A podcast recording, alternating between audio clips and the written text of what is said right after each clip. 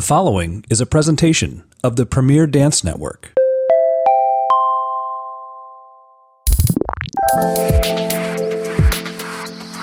Hello and welcome back. Thanks for coming to chat. I am your host, Barry Kerollis, and you are listening to Pas de Chat Talking Dance on the Premier Dance Network. In this weekly podcast, I candidly offer educational conversations and thoughtful analysis on all things dance.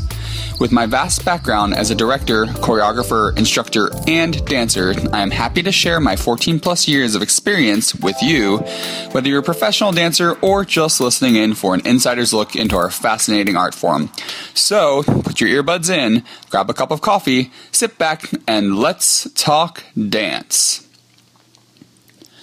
I hope that you have all had a wonderful week right now, while you are probably listening to this podcast, I am actually teaching class for the Second Avenue Dance Company at NYU. That's New York University's Tisch School. This is a great group of dancers that uh, it's comprised of the graduating BFA and MFA students at New York University's Tisch. So I am very excited to be doing this, and you'll probably be listening to this while it is happening.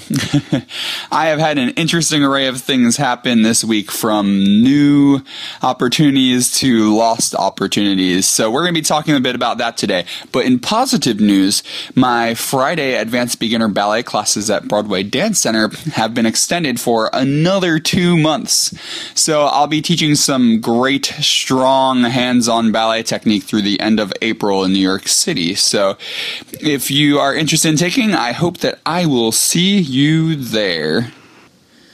On the other hand, I've had a few really fantastic opportunities slip through my fingers this past week.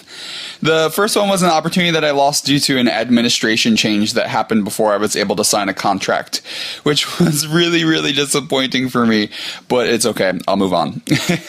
uh, the other one was a potential speaking and teaching engagement that was clearly never meant to be for those of you who haven't made your way over to my blog, Life of a Freelance Dancer, yet, I can let you know that I got this podcast due to my candor and openness on that blog. And I always feel that I do my best media work when I talk about something that I'm experiencing right now, as I've been doing on that blog for almost five years now. So I figured why not talk a bit about negotiating fees and contracts appropriately and how to do so with the best intentions to make things work. Because all artists are going to have to discuss money and terms at some point in their career. So, let's start with my current experience. A few months ago, I received a message through my website expressing interest in having me teach master classes and to give a keynote speech for an event at a very well known museum. I was honored just to be considered for this opportunity. In fact, when I received the message, all I could think of was how all of my hard work blogging and podcasting for relatively no pay uh, was finally starting to pay off. Yep. So I, I've talked about this on my blog. I haven't talked about this on my podcast, but really the work that I that I do in my media, it's I don't really get too much direct pay from those. I really I, I, I get to share my my passion for our art form and I get to share my experience and I do end up getting work based off of these things but I don't actually get paid directly for these these uh, media ventures I, I, I do it because I, I love the dance world and I, am passionate about the dance world. And there are so many, there's such limited insider resources with truthful, sometimes harsh realities about our field that I felt the need to be that person. I've actually risked a lot to speak so freely about so many situations that I've been through and that I've seen my colleagues, peers, and friends go through. Nonetheless, I can handle any backlash, so I'm happy to be that person. Anyway, I've received a handful of requests to speak for events over the last few months, and this one really piqued my interest. I was so excited and honored to give back to my field, take part in an event at this museum, and make a bit of extra income in the process. After months of discussing speech topics, class types, and eventually my fee for the event, communication went into radio silence for a few weeks. I stayed patient as there had always there's there's always been a bit of a wait for a response. Then after nearly 2 weeks of waiting, I finally decided that I should check in on the status of the conversation on fees. Finally, nearly a week after my second attempt at continuing the money conversation, I received a message immediately ceasing any negotiation talk and apologetically stating that the festival is going back to their original intention to only use local artists. I was pretty disappointed to say the least, but that is the nature of the negotiation game when you are an independent contractor. Now, I am not sharing this story to shame anybody. Uh, this is not the first time that I've experienced this type of situation either. But what it does is it offers me a relevant topic to discuss and also offers a classic example of a common thread that can hopefully help other artists and organizations come together in our oft underfunded field and also in this awkward, uncomfortable art of negotiating so that we can work together. So, let's talk about negotiating in good faith and the best ways to go about coming to an agreement to utilize an artist's services without accidentally disrespecting one another or hurting a potentially long term relationship with an artist or organization. The first step here starts with the organization that is seeking to hire an artist. What type of artist are you looking for? Are you looking for somebody who specializes in one area, or do you need somebody who can perform an array of duties, like, say, performing, teaching, speaking, consulting, or anything beyond that? Now, before you really dig deep into your budget, you need to determine what experience level of artist you are looking for. Are you looking for a star to boost ticket sales or draw an audience for a speech? They may be quite expensive. Are you looking for an expert who may not be famous but has in depth knowledge about a certain subject? You should expect to pay a, a, very nice fee for that, but it may not be as expensive as, as somebody who was. Uh, in all the magazines and in all the big reviews and who's being featured in ad campaigns and commercials. Lastly, are you just looking for somebody with minimal to moderate experience that can perform the duties you're seeking? Uh, and they're able to perform them sufficiently and for minimal costs.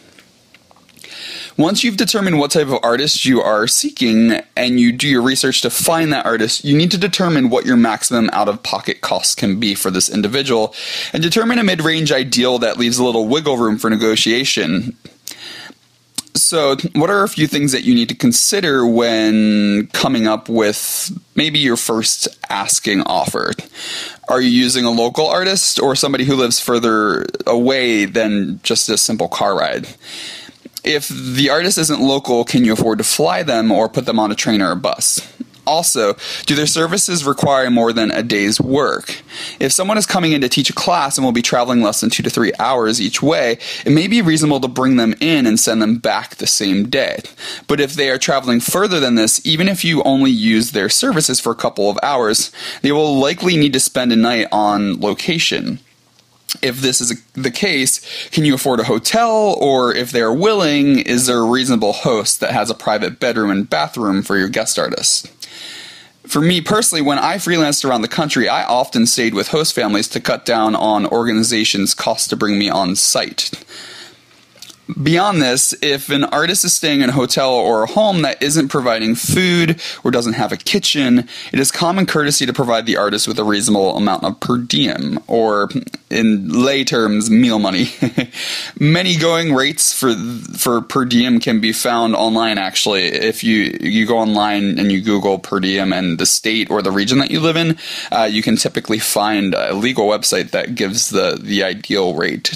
Um, I don't think that this has to be followed uh, unless you are working with employees, but it, it's a good basis if that's something that you're considering. Beyond just this stuff, this this this information, you might also like, for instance, for a speech that I would uh, prepare. There's a lot of work that goes into preparing the speech beyond just showing up and giving the speech. So there may be additional costs involved in that that you may not be thinking of. So, um, a lot of organizations forget that there are more costs that come with an out of town artist than just paying their fee. Their fee is for their service at that time. So there it may it doesn't necessarily include the costs of travel or the costs of preparation. Um, and it is not standard for an artist to include these rates when you ask them for their fee. So be sure that you're pretty clear in what you're what you're seeking. Now that you've determined what your financial range is to hire an artist, you need to determine whether you're going to make the first offer or if you want to suggest the artist tell you their fee. This is honestly the most god awful part about being an independent contractor as an artist. There is no guidebook that tells you what a performer gets or what a teacher makes, uh, how many dollars per hour or if it's a full rate for a week or how much a speech costs it's just not the most it's not it's not fun um, for most. Some people love the art of negotiation, but for most, it's really people just want to be able to do their art, and uh, organizations just want to hire people to share their art. So it, it's it's it's just challenging. Um, especially for the artist, it is really a game of throwing a number in a pool and seeing if it floats or sinks. There is no true standard for these services, as I've said, and you can only cultivate your going rate after having multiple negotiations for the same service to see what people are willing to pay. For this reason, I much prefer that the responsibility of making the first offer falls upon the organization that is hoping to hire an artist. I think this is necessary because an artist's goal is not to freak the organization out with an insanely high number. And this is honestly the fear of many artists, though they also hopefully have in mind that they work their butts off, that they want to be able to pay their bills, and that their services do have reasonable value. I feel that artists also tend to undershoot their value because they'd rather be working than negotiating all the time, but out of work. The reason I call upon companies to make the first offer is because the organization actually knows what their financial capabilities are. And if they are honest with their number numbers and they offer a little wiggle room if they really want an artist, then it becomes less of a game of who values themselves the least and more conversation about one's willingness to work with the financial health of an institution. Yeah, for me, if I, I, I want to share my art, um, but I also want to pay my bills, I want to be able to put a little bit of money away into savings so that I can take care of my body um, if I get injured, if I want to take a short vacation, if I want to be able to pay off my long term debt that I've I've accrued be, as as an independent contractor because you definitely go through feast or famine periods. So my my goal is never to make a, a fine uh, make a an organization go th- into financial destitution just to use me um, when I make an offer. And this goes into that good faith conversation, but we'll, go, we'll get into that in a second. So, once the conversation has turned to negotiating fees, an artist or an organization has an easy job. You accept the offer, you negotiate the fee and or terms, or you decline the offer or the artist. this doesn't need to be an aggressive game that leaves one party feeling sour towards the other, whether they've agreed to accept their fee or not. It's a simple conversation that needs to be had, and it should include each party expressing through written communications, just to keep that record, uh, that they are still willing to make this work or they are ready to pull out of the negotiation. This was the big issue that I had in my recently failed negotiation. We went through all of the steps that I've already mentioned, and the organization asked me to make an offer. So I did and included in my message that this is my going rate, but I am open to discussion. Or, in other words, this isn't a final offer. From there, the organization responded to see if I would consider cutting my speech and just teaching. As I've stated, I was really hoping to have the opportunity to speak, so I told them that we can discuss just having me teach if need be, but I'd really like to find a way to make the speech work. At this point, I offered to cut my fee down by a whopping 25%, which I thought was a good faith way of saying I am really willing to find a middle ground that works.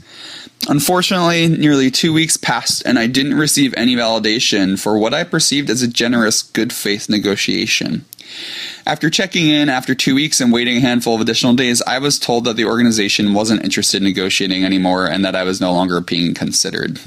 I was really disappointed to say the least.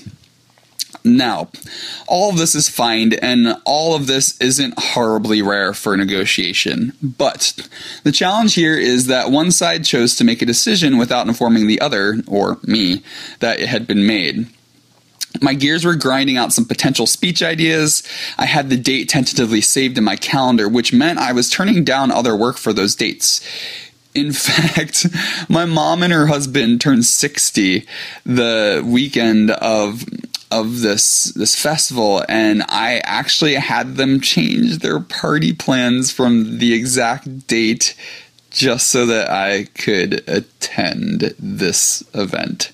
So there there were repercussions for me, and I, I had started leaking my excitement to a few close friends, which that's on me. Um, but I was excited about the prospect, so I was starting to tell a few of my my close friends. So the organization was keeping my services on layaway with no intention of ever purchasing the item they asked me to put on hold. And at this point in a negotiation, this is where the financial haggling could turn from good faith to leaving one or both of the parties with negative feelings. So let's talk about good faith. Good faith is a term commonly used in union jargon, contractual terms, and negotiation. This term essentially means that all parties are engaging with the with the best intentions. Here, the best intentions would be to appropriately pay an artist while keeping their, the financial health of their organization in mind. Beyond this, it also means that all parties are not looking to gouge one another. The artists didn't raise their, their prices 200% because they think that the foundation has tons of money or is naive, while the organization uh, isn't trying to gouge the artists and take advantage of the mentality of an artist that their field is greatly underfunded and that it's better to be working and underpaid than not working at all. Lastly, the idea of negotiating in good faith means that you will respond to communications within a reasonable amount of time to make sure that the organization isn't preventing the artist from obtaining other work or the artist is making sure that the organization has enough time to find a replacement if you are not going to work out for them. All of these things show clear good intentions and should be used in the process of any negotiation, inside or outside of the arts. It's really across the board in business. So, there you have it. I am still pretty bummed that I won't be partaking in this event at this museum. Um, and I do hope that in the future we can possibly work something out if they do hold this type of event again. But this isn't my first rodeo. I know that nothing is definite until a contract is signed, and even a contract that's signed is not a 100% guaranteed. But I'm glad that I got this healthy reminder that not everybody knows how to negotiate professionally, and it has given me a topic to discuss with you guys. most organizations do intend to do so in good faith, but they don't necessarily realize that they are acting in ways that may seem contrary to that. Again, though, I'm happy that my losses remind me to share this information with you on this platform, as I think it will be helpful to artists and young organizations alike for years to come. I'm always more than happy to share my own personal experiences with you to better your art and life. If you are interested in learning more about negotiating a contract, I will actually be speaking at Gibney Dance on Tuesday, April 18th, as a part of their DEEP, that's their Dancers Economic Empowerment Program, uh, alongside Gina Gibney and Dante Brown. Um, so if you want to learn more about expectations when negotiating a contract or how to advocate for yourself, please feel free to join us. Uh, and you can go to gibneydance.org and sign up for this free event there. As always, thank you for tuning in to this week's episode of Pas de Chat Talking Dance. If there are any topics you'd like to hear me talk about, please feel free to reach out to me via my website contact page at www.barrykerollis.com. Again, that's www.barrykerollis.com. You can also reach out on there if you'd like to become a sponsor for our podcasts or to book masterclasses in ballet or contemporary technique for choreography or speaking engagements. I hope you enjoyed listening in and talking dance with me. If you enjoyed this chat, please feel free to share, rate, and review our podcast on iTunes. Every bit of extra visibility helps keep these podcasts running. And if this didn't fulfill your dance fix, check out my sister podcasts on the Premier Dance Network. That's premierdancenetwork.com. New hosts from your favorite dance companies are being added monthly. If you want to connect with me to see where I'm choreographing, teaching, and to see what I'm doing in my everyday life, you can follow me on Facebook, Instagram, where my name is B. Kerollis, or on Twitter at Bariscos. Also, be sure to subscribe to my blog, Life of a Freelance Dancer, where I have been writing about working as a freelance artist for over four years. I also have two YouTube channels, B Kerollis featuring my choreography and Core Dashography. That's choreography featuring my choreographic web series that tells the life defining stories of professional dancers through revealing interviews and choreography. Thanks for listening in to Pas de Chat. I hope you return next Friday to talk dance with me. And remember to go out and support your local dance scene.